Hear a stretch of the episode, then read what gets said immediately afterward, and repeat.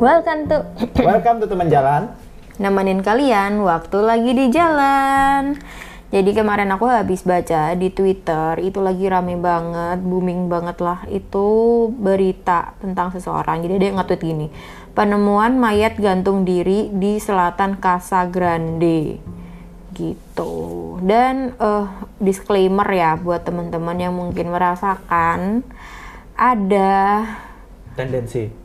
Iya itu, terus trigger warning aja ini buat kalian. Sebelum kita mulai ke acara intinya, maksudnya cerita inti tentang kejadiannya, kita mau bacain dulu tentang tindakan preventif macam itulah. Oke, yang pertama, suicide prevention call by Lisa. Lisa always there for you 24 hours a day. Dalam bahasa Indonesia, kalian bisa kontak di 0811 3855 472. Itu legit nggak sih orang ngomong kayak gitu?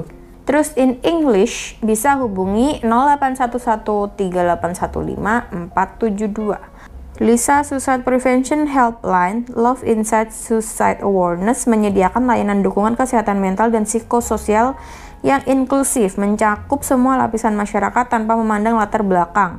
Layanan Lisa tersedia dalam bahasa Indonesia dan bahasa Inggris dan tersedia 24 jam. Wow.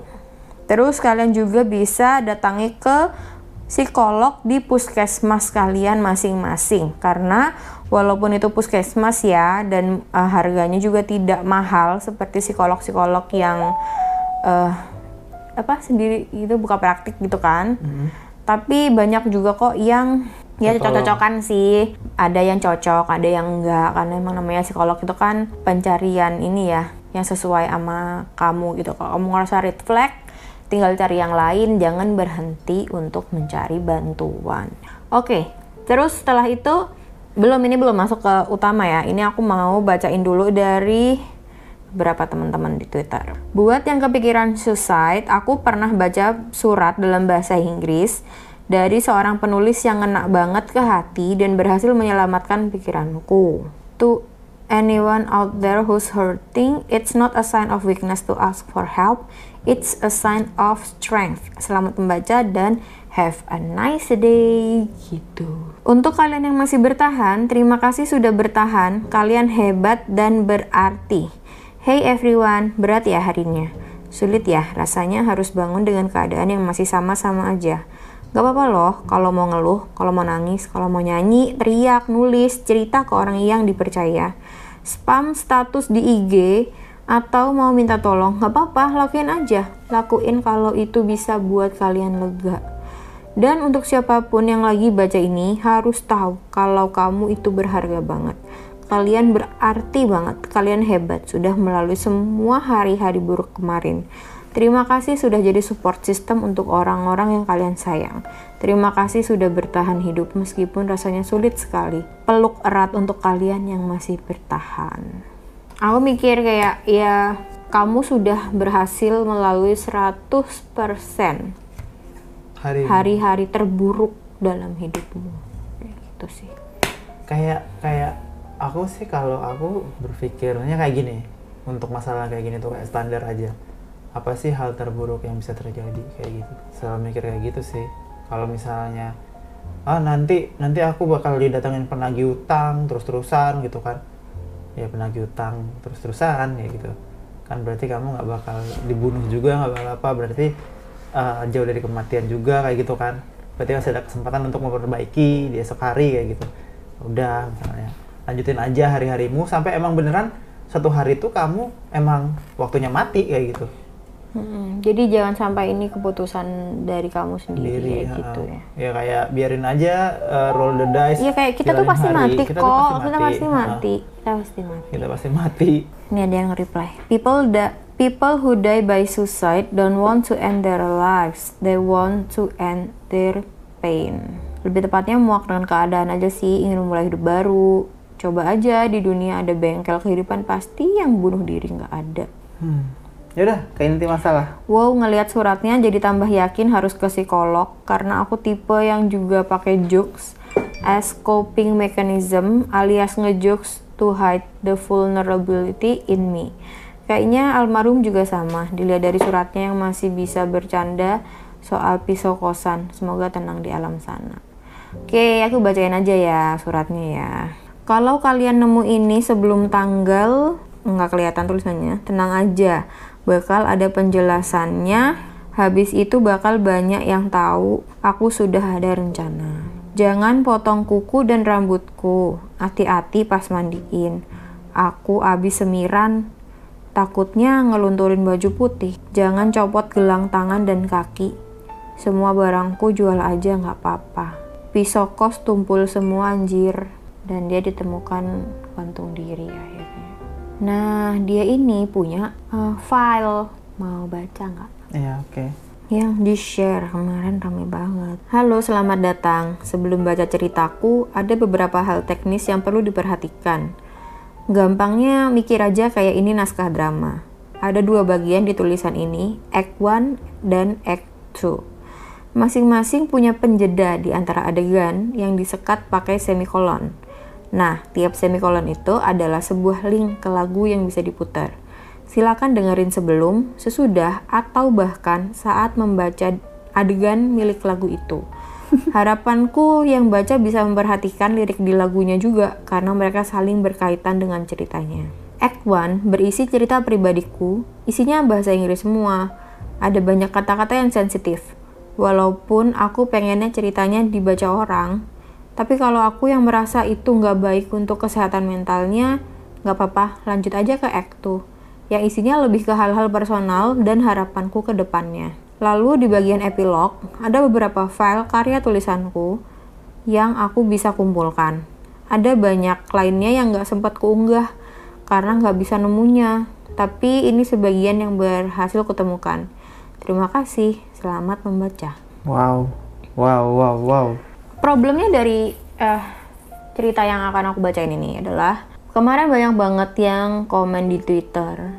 Kayak, kalian tuh jangan nge-share kayak gitu sembarangan dong, ini tuh triggering loh for some people gitu, untuk orang-orang yang emang ada tendensi untuk suicide itu. Ketika mereka baca ini, mereka bakal kerasain lagi momen-momen itu dan bahkan mungkin bikin relapse, terus pengen ngelakuin itu lagi. Jadi ya untungnya kan ini kan nggak ada yang dengar, cuma kita berdua doang, tapi aku sendiri juga nggak tahu sebenarnya aku ada tendensi atau enggak. Tapi tadi kan udah bilang soal trigger warning itu juga nggak sih, untuk preventionnya gimana juga.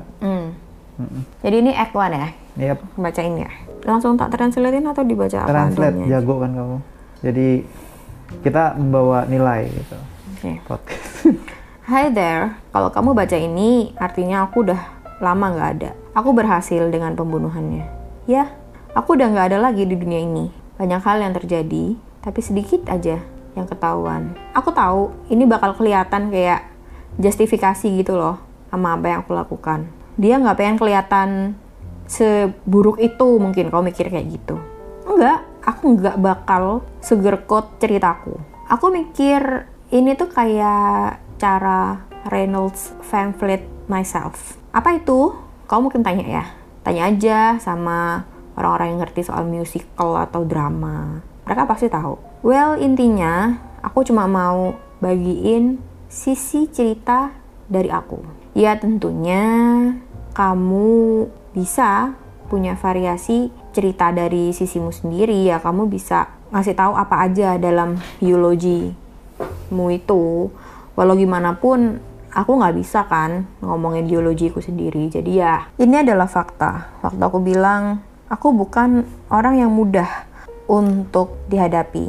Bahkan aku meninggal dengan meninggalkan problem-problem yang belum terselesaikan. Aku selalu jadi anak yang bermasalah. Aku ingat waktu aku mengalami beberapa perubahan tempat tinggal waktu aku muda. Alasannya gara-gara aku tuh troublemaker. Aku dibesarkan sama kakek nenekku. Aku manggil mereka opa dan oma. Mama dan papaku udah meninggal sebelum aku bisa masuk ke tahun pertama sekolah SD. Aku hidup pindah-pindah karena opa oma selalu pindah kota untuk ngikutin pekerjaannya opa. Aku tinggal di Surabaya sama mereka untuk 3 tahun pertama saat SD. Aku udah hidup bareng mereka dari aku umur 2 tahun, tapi aku nggak bisa inget memori dari sebelum aku kelas 1 SD itu. Pada waktu akhir tahun ketiga SD, Opa memutuskan untuk pindah ke Jakarta untuk mendapatkan pekerjaan yang lebih baik dan untuk hidup dengan salah satu anaknya. Karena ini udah deket banget sih waktu itu sama waktunya dia pensiun. Aku nggak bisa ingat kenapa, tapi itu tuh diputuskan agar aku hidup dengan saudara jauh gitu, masih di Surabaya. Nggak berjalan dengan baik sih. Aku akhirnya bikin beberapa masalah. Jadi setahun setelah itu, aku dipindah lagi ke rumah saudara yang lain di Serang.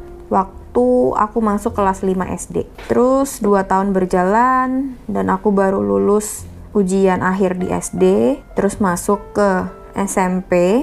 Dan di sana aku lagi-lagi ngelakuin problem yang sangat serius. Di saat ini, akhirnya aku dipindah ke Jakarta, ke tanteku, anaknya Opa dan Oma, di rumah suaminya tanteku. Tanteku dan suaminya akhirnya diputuskan menjadi legal guardian oleh hukum karena aku kan yatim piatu. Ya, itu artinya ya persis adopsi, tapi masih sama keluarga sendiri. Setahun berjalan dan tante memutuskan untuk pergi ke Jogja untuk kerja. Waktu Opa akhirnya pensiun. Nah, dia sama Oma memutuskan buat ikut pindah ke Jogja, ninggalin suaminya tante yang masih hidup dan masih kerja di Jakarta. Nah, kehidupanku jadi berubah beberapa kali, tapi rasanya kayak nggak berubah karena aku selalu bikin masalah. Pada akhirnya di tahun terakhir di SMP, aku melakukan problem serius lagi. Akhirnya diputuskan kalau aku harus nerusin sekolahku di Magelang, di sekolah asrama. Aku tinggal di sana selama 3 tahun di asrama, sampai kemudian aku lulus dan pindah balik lagi ke Jogja. Di saat itu, Oma udah 2 tahun meninggal dan tante dapat kesempatan untuk kerja lebih dekat sama suaminya. Pada saat ibunya meninggal, dia ngasih tahu tante untuk pindah aja ke Jakarta untuk deket lagi sama suaminya. Akhirnya aku tinggal di Jogja setelah itu karena aku masuk di Sanata Dharma University. Nggak lama setelah itu, Opa nikah lagi sama salah satu teman lamanya dari Pati, hometownnya Opa. Dan gara-gara itu, aku hidup sendiri sebagai mahasiswa di Jogja. Dah selesai part 1. Terus itu kakeknya nikah lagi. Setelah ya, istrinya meninggal. Kampus udah bikin jadi waktu sangat signifikan buat aku. It's like my renaissance. Ini adalah saat pertama kali dalam hidupku aku hidup sendirian. Gak ada orang yang bisa membatasi aku, gak ada orang yang bisa ngasih tahu aku harus ngapain, gak ada yang ngasih tahu aku apa yang gak boleh aku lakuin.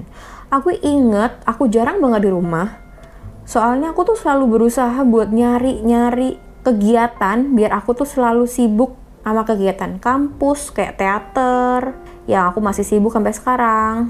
Aku pikir, ya aku kan selalu biasa gitu, bareng sama banyak orang di dalam asrama, jadi ya kayak FOMO gitu loh.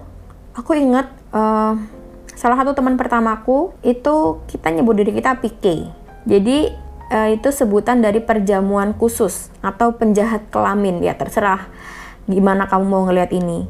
Nah, di grup ini aku tuh mempelajari banyak hal yang aku tadinya nggak tahu kalau aku tuh bisa. Salah satunya ya sexuality.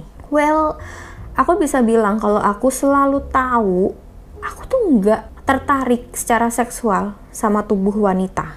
Tapi aku juga kayak nggak nyaman buat mengakui ke diriku, apalagi ngomong ke orang lain. PK itu kayak starting point untuk hidup secara bangga gitu aku sebagai seorang lelaki gay. Walau gimana pun, ini kelihatan kayak aku tuh nggak pernah berubah ya, aku masih deket sama masalah. Aku inget aku selalu ditolak atau nggak bisa diterima dengan baik, nggak bisa berhubungan baik sama orang-orang dalam grup. Tapi seseorang di PK itu kayak cool banget gitu loh sama tingkah lakuku atau ya misbehave-ku. Bahkan abis aku jujur ke dia, come out, ya kita masih tetap temenan. Aku bisa datang ke kamarnya dia kapan aja. Bahkan waktu dia lagi nggak di sana, kita menjalani istirahat bareng padahal kita nggak sekelas. Aku bahkan sering nginep di rumahnya dia di Jakarta waktu aku lagi visiting. Berkunjung? Ya, waktu aku lagi berkunjung ke guardiansku. Bahkan sampai orang-orang di PK itu live group, dan grupnya tuh ya udah bubar, kita tuh tetap jadi teman. Well, ya sampai akhirnya kita udah gak temenan. Ya, suatu hari dia memutuskan untuk menolak dan gak temenan lagi sama aku gara-gara dia punya pacar atau mantannya ya. Aku nggak gitu ngerti. Jadi dia tuh juga part dari PK, terus bilang ke dia kalau aku sering datang ke kamarnya dia waktu dia lagi nggak di kamar, dan aku sering ngeliat-ngeliat kamarnya dia cuma buat nyari-nyari celana dalam yang udah dipakai, terus buat ngendus-ngendus. Anjir, itu mantannya ceritanya ngomong kayak gitu. Astaga. Aku ingat ngerasa nggak marah, nggak kesel, tapi lebih kekecewa karena aku pikir dia tahu aku lebih baik daripada hal itu aja gitu loh. Well, ya kayaknya emang mungkin dia nggak tahu. Ya aku beruntung sih, salah satu temen yang dipikir itu masih nerima aku bahkan setelah semua itu. Cewek. Dia adalah orang yang ngelihat aku dari perspektif yang berbeda. Sangat buruk sih, tapi dia nggak ngelanjutin kuliahnya dan harus balik ke kampung halamannya. Dan dari situ akhirnya kita lost contact. Setelah PK, aku jadi deket sama teman kelasku. Kita nyebut diri kita Savage AF Team. Namanya muncul dari caranya mereka ngomongin hal-hal buruk tentang orang-orang, tapi dalam cara yang sangat jahat, ya paling nggak menurut mereka. Aku sih mikirnya ini nggak sejahat itu sih, buat aku ini ya sedang-sedang aja. Well, itu satu dari beberapa hal yang membuat aku nggak gitu bisa berteman baik sama mereka. Aku nggak bisa terlalu dekat. Aku nemuin kalau ya kayaknya kita benar-benar nggak banyak deh hal yang sama. Ya cuma karena kebetulan kita sekelas saja, jadi kita barengan most of the time. Ini bukan rahasia lagi ya kalau aku jarang pulang. Lagian rumah itu tuh udah terlalu gede lah buat aku sendirian. Aku inget banget, aku sampai pernah ya mendedikasikan 1 minggu full cuma buat ngebersihin rumah setiap kali akhir semester, karena guardiansku bakal datang ke Jogja buat liburan di sini. Aku jarang tidur di rumahku sendiri. Aku jadi deket sama grup lain dari teman-temanku. Teman-teman di kampus manggil kita gembel sasing. Well, ya mungkin mereka sih yang manggil mereka. Aku nggak gitu inget. Kita bisa temenan soalnya mereka biasa stay di food court di dekatnya kampus sepanjang malam. Bahkan abis semua food stallnya itu udah tutup. Aku kemudian jadi sering buat nginep-nginep gitu bareng sama mereka. Ini tuh bukan karena mereka nggak punya rumah, bukan. Well, aku juga nggak ngerti sih kenapa mereka kayak gitu, ya pokoknya kayak gitu aja. Aku ngerasa aku punya shelter di mereka, ya mungkin gara-gara mereka nerima aku. Walaupun aku tuh nggak deket sama mereka sebelumnya dan nggak kayak Savage AFs. Dengan mereka tuh aku bisa ngerasa kayak aku bener-bener belong gitu. Jadi kita tuh join event banyak banget di kampus, komite gitu, dan salah satunya itu kita join bener-bener kita semua. Eventnya itu Department Annual Play, yang emang aku udah jadi komite member di situ dari tahun sebelumnya. Suatu hari mereka memutuskan untuk menyewa satu rumah untuk mereka tinggal bareng. Jadi meeting point kita berubah ke rumah itu, jadi kayak asrama gitu. Tapi tetap sih aku ya akhirnya ngabisin waktu paling banyak di tempat itu daripada di rumahku sendiri. Sampai suatu malam aku inget aku akhirnya mengalami panic attack. Jadi malam itu aku di rumah nonton TV series online gitu. Storynya itu gini, jadi A itu relationship sama B, kemudian dia selingkuh sama C. Aku inget aku tuh bener-bener jatuh ke dalam cerita itu karena aku ngerasa sangat, ceritanya tuh sangat mirip gitu loh. Aku tuh kayak si B ini dan tahu kalau A memperlakukan B dengan kayak gitu, aku tuh mikir kayaknya itu kayak aku banget. Kayak waktu yang terjadi ke aku tuh, aku langsung jadi hyperventilating gitu loh. Heartbeatku tuh naik, terus aku tuh pusing, terus aku inget banget aku tuh jatuh ke lantai dengan dadaku menyentuh lantai, nggak bisa gerak karena sendi-sendiku tuh jadi kaku gitu. Aku nggak pernah mengalami hal yang kayak gitu. Jadi aku sangat-sangat takut dan bingung. Aku nggak bisa pergi, aku nggak bisa mergiin perasaan horor dan betapa buruknya reaksi dari tubuh dan pikiranku pada hal yang sangat tidak signifikan saat aku akhirnya bisa untuk mengumpulkan diriku lagi.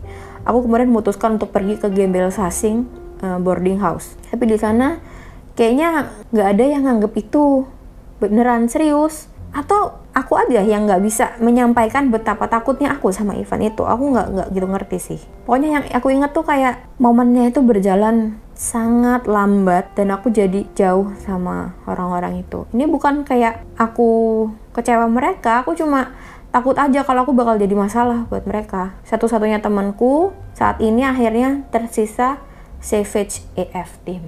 Dia mainnya geng-gengan gitu terus ya? Iya, mainnya sama cowok-cowok juga sih, jadinya mungkin mereka juga nggak ngerasa signifikan kan perasaan-perasaan kayak gitu. Dan ini panjang banget, gila, ada 11 halaman. Aku kayaknya nggak bisa deh nge-translatein ini semua. Kita bisa ngabisin waktu panjang banget. Ya ambil intinya aja. Ya nggak bisa diambil intinya loh, orang aku belum pernah baca ini. Ya mungkin nanti bakal kita translatein dulu, terus kita beneran kita baca dulu, terus kita pahami, oh gini, terus baru deh ntar kita ceritain lagi gitu ya. Jadi sekarang ini lebih baik lebih ke arah tweet di Twitternya aja dulu ya. Maksudnya aku pengen ngasih tahu komen-komennya orang-orang gitu loh. Oke. Sama respon-responnya orang-orang. Ayo Cim, tweetnya aja baca. Oke. Respon orang-orang itu kayak gimana? Ngelihat tulisan korban kayak gini jadi keinget lagi temen yang juga jadi korban kayak gini. Jujur sih, kenapa harus dipendem ya masalah-masalah kayak gini? Berbagi ke sesama manusia seenggaknya kan bisa ngurangin loh. Enggak, aku kok nggak yakin ya berbagi ke sesama manusia itu ngurangin. Yang nanggung bebannya tetap orang ini, problemnya yang megang orang ini. Itu kan cuman suaranya aja yang bagi, malah bisa jadi senjata nggak sih buat orang lain? Ntar malah kamu diomong-omongin di belakang, di bocor-bocorin gitu ya. Kalau aku mikirnya emang kalau kamu ada masalah kayak gini, langsung cari, jangan ke teman mungkin ya, langsung cari psikolog gitu kan. Kalau misalnya nggak ada duitnya ya ke psikolog di puskesmas. Kalau di puskesmas ngerasa judgmental atau apa, ya udahlah coba cari di halo dok ya kayak gitu, di online atau mungkin di rumah sakit RSUD gitulah ya. Dan tentang atau sim-simi, kalau dari sekedar bilang ngomong itu bisa ngurangin masalah atau jadi pendengar. Nih, se-introvert apapun, pasti kamu punya satu orang yang bisa kamu percaya buat share cerita. Kalau benar-benar udah buntu, mending cerita aja ke orang yang bisa dipercaya, jangan dipendem. Buat yang punya teman, tahu kalau dia ngekos atau hidup sendiri, sering-sering ditanya kabar. Aku tipikal orang yang cerewet banget sama orang-orang sekitarku, bahkan bisa dibilang kadang so asik karena cuma pengen tahu kabar mereka gimana. Begini nih, aku ngalamin sendiri, ditinggal meninggal temanku dan pas ditemukan jenazahnya itu udah kaku. Ya kalau masih lemah. Ya kan dia ngerasa dia sebagai orang yang bisa dipercaya kan, padahal kan nggak semua orang semudah itu dari ceritanya tadi yang kita. Dia ngerasanya dia bisa dipercaya, tapi padahal kan orang-orang nggak mau percaya sama dia. Percaya kan dua arah. Makanya dia dibilang so asik tadi kan. Mungkin harus dari orangnya curhat dulu ya. Kamu ingat film tapi curhat itu nggak selalu bagus sih menurutku. Aku juga gitu. Kamu ingat film All the Bright Places nggak sih? Tentang cewek yang mau bunuh diri loncat dari jembatan. Terus ada cowok ketemu, dia bilang nanya, kamu mau ngapain kayak gitu. Terus akhirnya si cowok itu berhasil ngebawa cewek itu keluar dari jembatan dan ngajak dia jalan-jalan, ngelakuin hal-hal yang menyenangkan. Terus ujung-ujungnya malah cewek itu nggak ada waktu, si cowok ini butuh banget. Iya. Terus akhirnya malah yang hilang cowok ini. Padahal dari awal tuh kan dia mikirnya kalau kamu pengen bunuh diri tuh yang kamu lakuin tuh yang nolong orang lain supaya kamu bisa ditolong saat gitu kan. tapi karma nggak selamanya jalan kayak karma ya. Iya benar. Aku nggak percaya sih dengan ngobrol ke orang lain ya bisa menyelesaikan. Soalnya gini loh, dengan kamu ngobrol ke orang lain itu secara tidak langsung kamu tuh ngasih sebagian nyawamu ke orang itu, yeah. Problemnya itu. Nah, apakah orang ini beneran worth it untuk kamu share? Itu problemnya di situ, karena nggak semua orang itu sesuai antara fasadnya sama insight-nya dia gitu loh. Di depan mungkin baik apa-apa, tapi di dalam belum tentu dia beneran care kan. Kayak gitu sih, bahayanya di situ justru. Apalagi kalau misalnya temen deket, terus kayak yang tadi dia kan akhirnya curhat kan sama teman-teman gengnya, ingat. Dia bilang dia curhat ke mereka bahwa dia tuh takut, trauma, bla bla bla, terus sebenarnya malah kayak apaan sih lebay kayak gitu kan. In way aku ngelihat aku di teman-temannya. Aku orang yang pasti kayak kamu tuh paling nggak suka orang membesar-besarkan masalah gitu kan. Bahkan masalah yang besar pun kamu nggak mau orang itu acknowledge ini tuh besar, kayak semua masalah itu ya bisa diselesaikan kok kayak. Aku mikir kayak semua masalah bisa diselesaikan. Aku ada prinsip kayak gitu kayaknya. Semua masalah. Iya, tapi kan bukan berarti kita nggak boleh sedih atau kecewa atau itu bisa selesaikan. Kalau nggak bisa selesaikan, ya udah nggak usah dipikirin kayak gitu. Karena kan nggak bisa diselesaikan kayak gitu kan. Tapi masalah paniknya itu yang aku emang harus banyak belajar sih emang. Kalau paniknya seseorang. Karena apa yang bagi kamu tuh biasa aja, belum tentu bagi dia itu biasa aja juga kan. Makanya waktu aku baca tadi sih sebenarnya kayak dia nonton terus dia trauma, dia sampai geter. Sampai panic attack, pingsan kayak gitu. Ya mungkin aku nggak bisa relate ya dengan kondisi yang seperti itu gitu loh. Tapi mungkin emang itu sih fungsinya apa namanya grup. Tapi kasihan banget dia tuh kan gay. Yang mana di Indonesia tuh kan dipersekusi. Berarti kan tidak banyak orang yang openly kan. Apalagi dia masih kuliah gitu.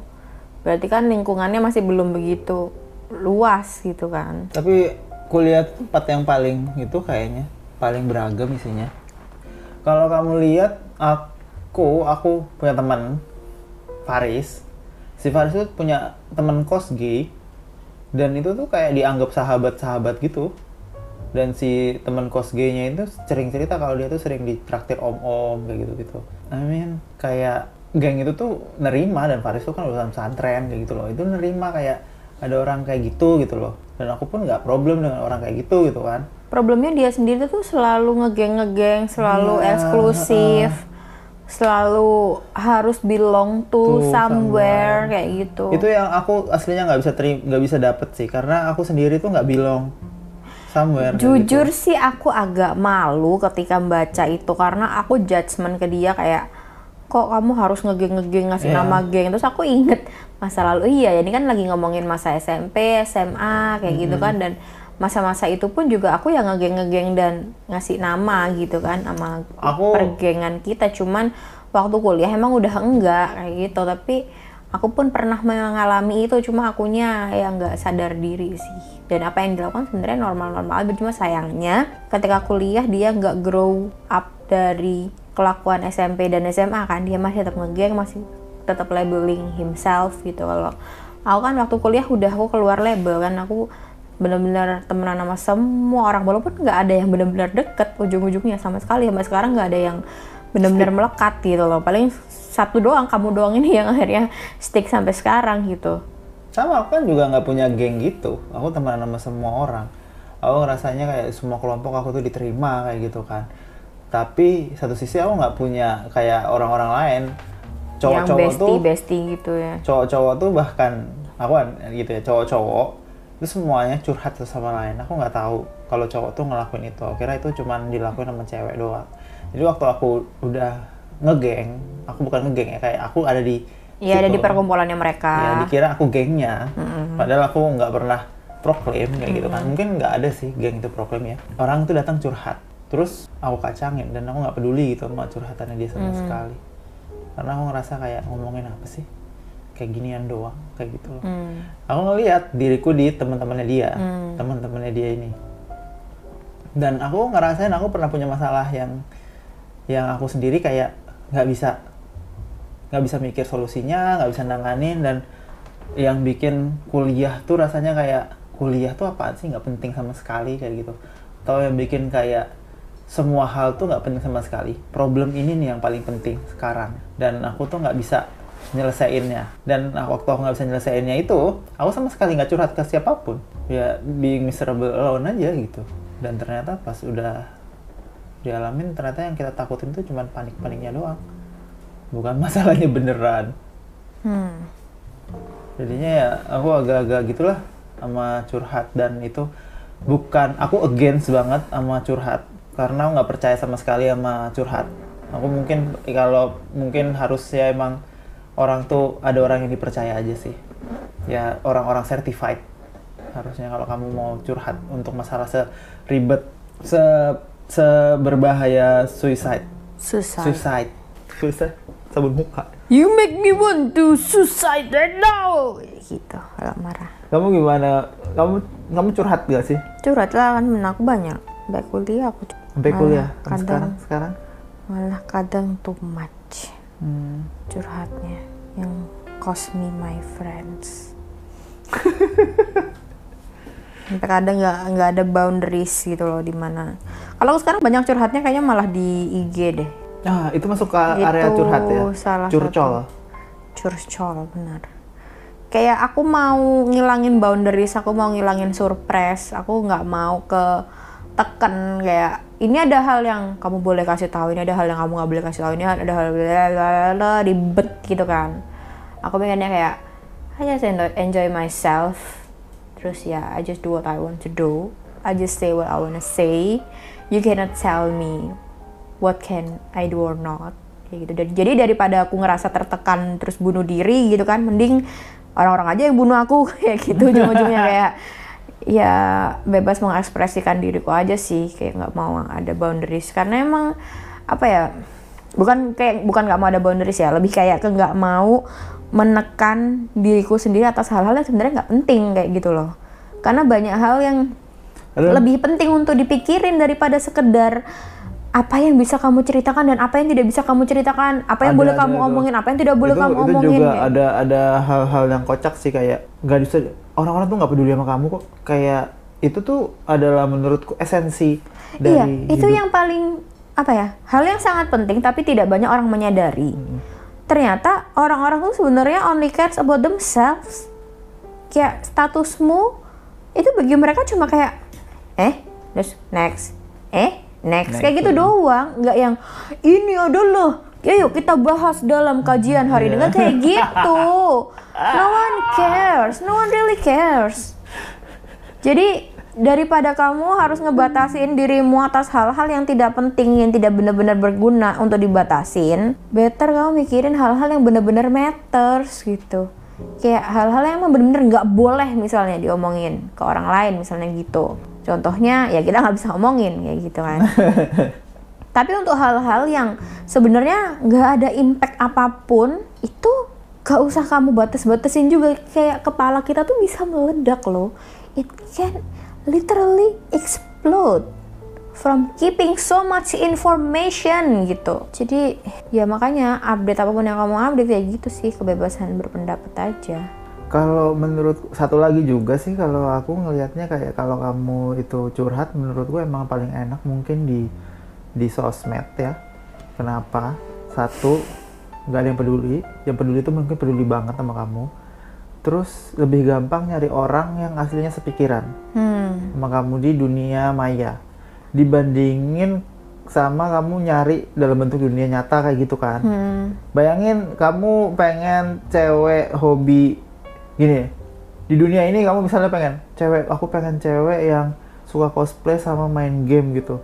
Kamu keluar gang, kamu cari orang yang lagi cosplay terus lagi main game, nggak ada.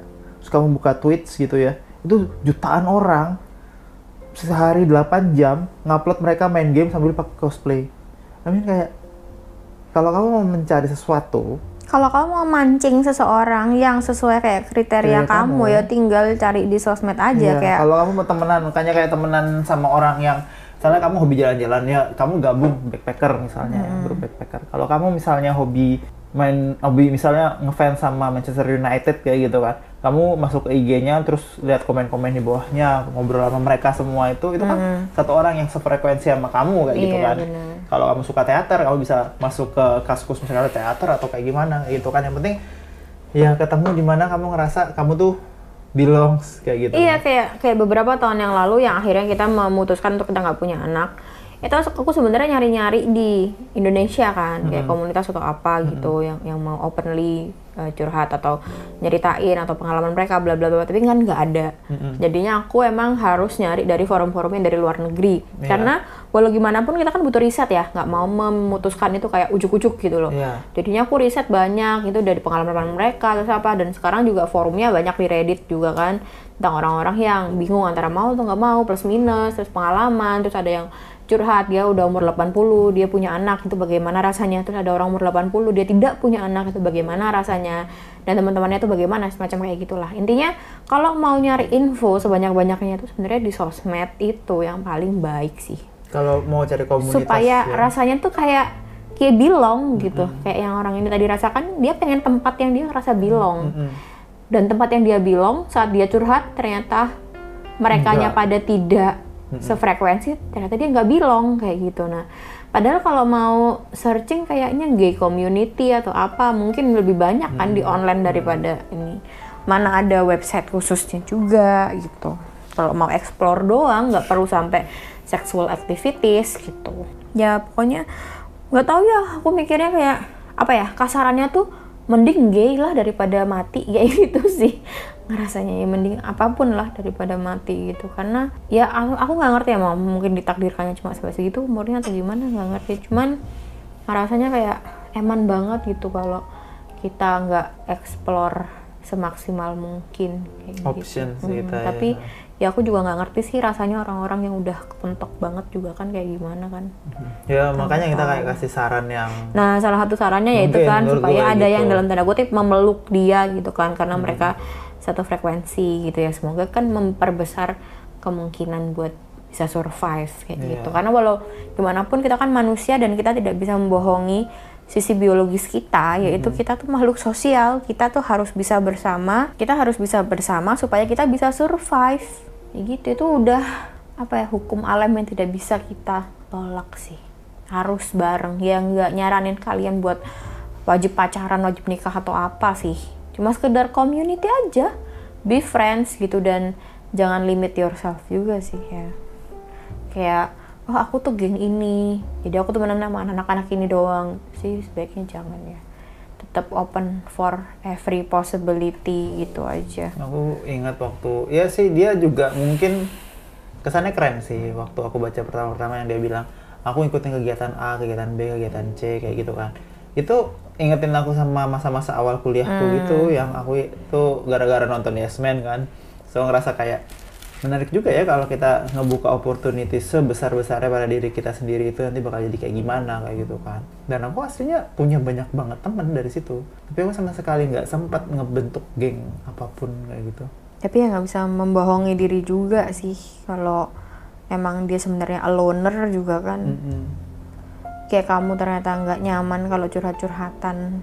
Ya tapi yang aku heran tuh kamu seneng banget loh dengerin aku waktu dari awal kita bareng. Maksudnya kayak karena kamu tuh jelas gitu loh, point of view-nya seru juga, dan makanya aku ngiranya ya emang kamu seneng untuk ngobrol sama orang. Gitu. Soalnya kamu kalau kayak gitu misalnya kan ada temanku nih datang, aku ceritain ya temanku datang yang curhat itu, temanku datang. Dia tuh lagi ngedeketin cewek namanya Bella. Nah, si Bella, masa dia kemarin jalan sama mantannya. Ini aku lagi ada tugas menggambar teknik kan. Aku lagi gambar gini. Dia curhat ke aku, ke Galih, ke Bonan. Ner, ini masa sama Andika. Ner, ini ke Andika curhatnya berarti. Masa aku ngeliat si Bella tadi jalan sama mantannya. Terus si Andika berhenti gambar. Dengerin gitu, terus aku bilang gini ke Andika, Andi kalau kamu berhenti gambar kita nggak bisa selesai loh, ini dikumpulin jam 1, ini udah jam 11. Wah ancen nih si Nero, nggak punya hati sama sekali jadi orang. Siapa yang bilang gitu? Andika. Terus aku bilang gini, Gan, si Bella ini pacarmu ta? Bukan. Ya terus ngapain diurusin sih orang pacarnya, bukan pacarmu juga, dia mau jalan sama mantannya, suka-suka dia. Aku ngomong kayak gitu. Terus tiba-tiba si Gan diem aja. Kayak terus si Gali bilang nggak, Nero nih nggak ada peka-pekanya sama sekali jadi orang. Kamu rasanya soalnya kayak jangan ngurusin hal yang belum kamu dapat terus kamu ngerasa kehilangan kayak gitu loh. Itu hal yang Move point. Gue nggak. Terus apa bedanya dari aku suka ngobrol sama kamu? Diem, kan. Kalau kamu ngomong apa terus aku kayak, dia kan bukan siapa-siapa, mau ngapain sih kamu kayak gitu? Terus pasti kamu bawa poin yang bikin aku mikir. Walaupun misalnya dia itu bukan siapa-siapa, tapi dia udah melakukan tindakan-tindakan yang bikin dia itu aslinya ngasih seharusnya bareng kamu, misalnya kayak gitu. Kamu tuh pasti bisa ngeluarin poin kayak gitu. Dan itu yang bikin seru, karena sekedar kamu curhat, tapi kamu waktu di challenge bisa jawab. Itu yang jarang banget orang punya. Kadang karena orang kenapa itu namanya curhat, karena mereka tahu mereka bodoh dan mereka salah. Jadi mereka bentuknya adalah curhat. Kalau mereka benar, mereka bentuknya pengumuman. Kayak cewekku selingkuh, kayak gitu misalnya kan. Wah, nggak bener nih si ini nih, kita dukung si ini, si gan-gan, kayak gitu kan. Tapi mereka tuh tahu perasaan mereka itu tidak layak untuk diomongin. Makanya bentuknya tuh curhat. Tapi si anak yang bundir ini juga kayak gitu. Dia curhat, terus tidak ditanggepin dengan baik. Terus dia akhirnya menarik diri kan, karena ngerasa, oh aku nggak dianggap ya, ternyata cerita aku ini nggak valid ya, kayak gitu. Sehari dia menarik diri dari lingkungan itu, diem. Iya emang, aku ngerasa, makanya aku bilang tadi, aku ngerasa aku kayak teman-temannya dia. In a way mungkin sebenarnya orang yang dalam tanda kutip healthy emotionally gitu loh, bakal kayak kamu gitu, kayak ya kamu harus fokus sama hal-hal yang bisa kamu ubah dan hal-hal yang emang valid gitu. Ini kan udah pacarmu aja bukan, ini bukan. Terus kok kamu udah sedih-sedih sih kayak gitu kan? Kayak. Tapi sebenarnya orang-orang yang curhat itu cuma butuh dikonsol aja kan. Lebih itu, kayak ditenangin aja, kayak dikasih tahu bahwa you matter. Aku pernah juga diajak Ner ketemu yuk gitu sama Akmal. Ayo gitu. Kenapa si Kezia mutusin gua pengen curhat. Udah, akhirnya waktu itu aku udah bareng kamu. Emotionally, aku lebih mature daripada waktu aku sama Gan-Gan. Terus si Akmal cerita, Ner, si Kezia mutusin gue udah ke Jogja, ternyata dia udah sama yang lain, kayak gini-gini gitu kan. Kezia bukannya istrinya ya? Bukan lah, masa Kezia yang istrinya? Nggak tahu deh. Pokoknya terus gitu, terus aku bilang, sorry, gue nggak bisa jawab apa-apa, gue nggak ngerti gimana cara perbaiki, gimana cara ini, gimana cara itu, kayak gitu kan. Di kepala aku tuh tetap engineer untuk memikirkan solusi, bukan untuk dengerin doang terus bilang sabar ya semangat pasti ada yang lebih baik kayak gitu. Karena dalam hatiku juga sendiri ngakuin kayak aku nggak bisa ngejamin pasti ada yang lebih baik ke depannya. Satu, yang kedua aku juga nggak bisa ngasih solusi, jadi aku bilang langsung aku nggak bisa ngasih solusi apa-apa Mal, sorry ya gitu. Terus aku bilang apa gue cuma pengen didengar doang kayak gitu. Aku masih nggak ngerti dari mana didengar doang itu menjadi lebih enak kayak gitu loh. Kamu tuh tipe-tipe cowok-cowok rugby gitu ya, kalau di Amerika itu hitungannya kayak yo bro, terus minum-minum, terus terus aku tumbuk-tumbukan kayak gitu. Problemnya dari aku kayak gini tuh, aku sering, mungkin ngerasanya sering, mungkin kayak cuma 2-3 kali apa ya sama kejadian ini, orang datang ke aku curhat kayak gitu. Terus aku bilang kayak, aku cuma bisa diem aja setelah mature ya.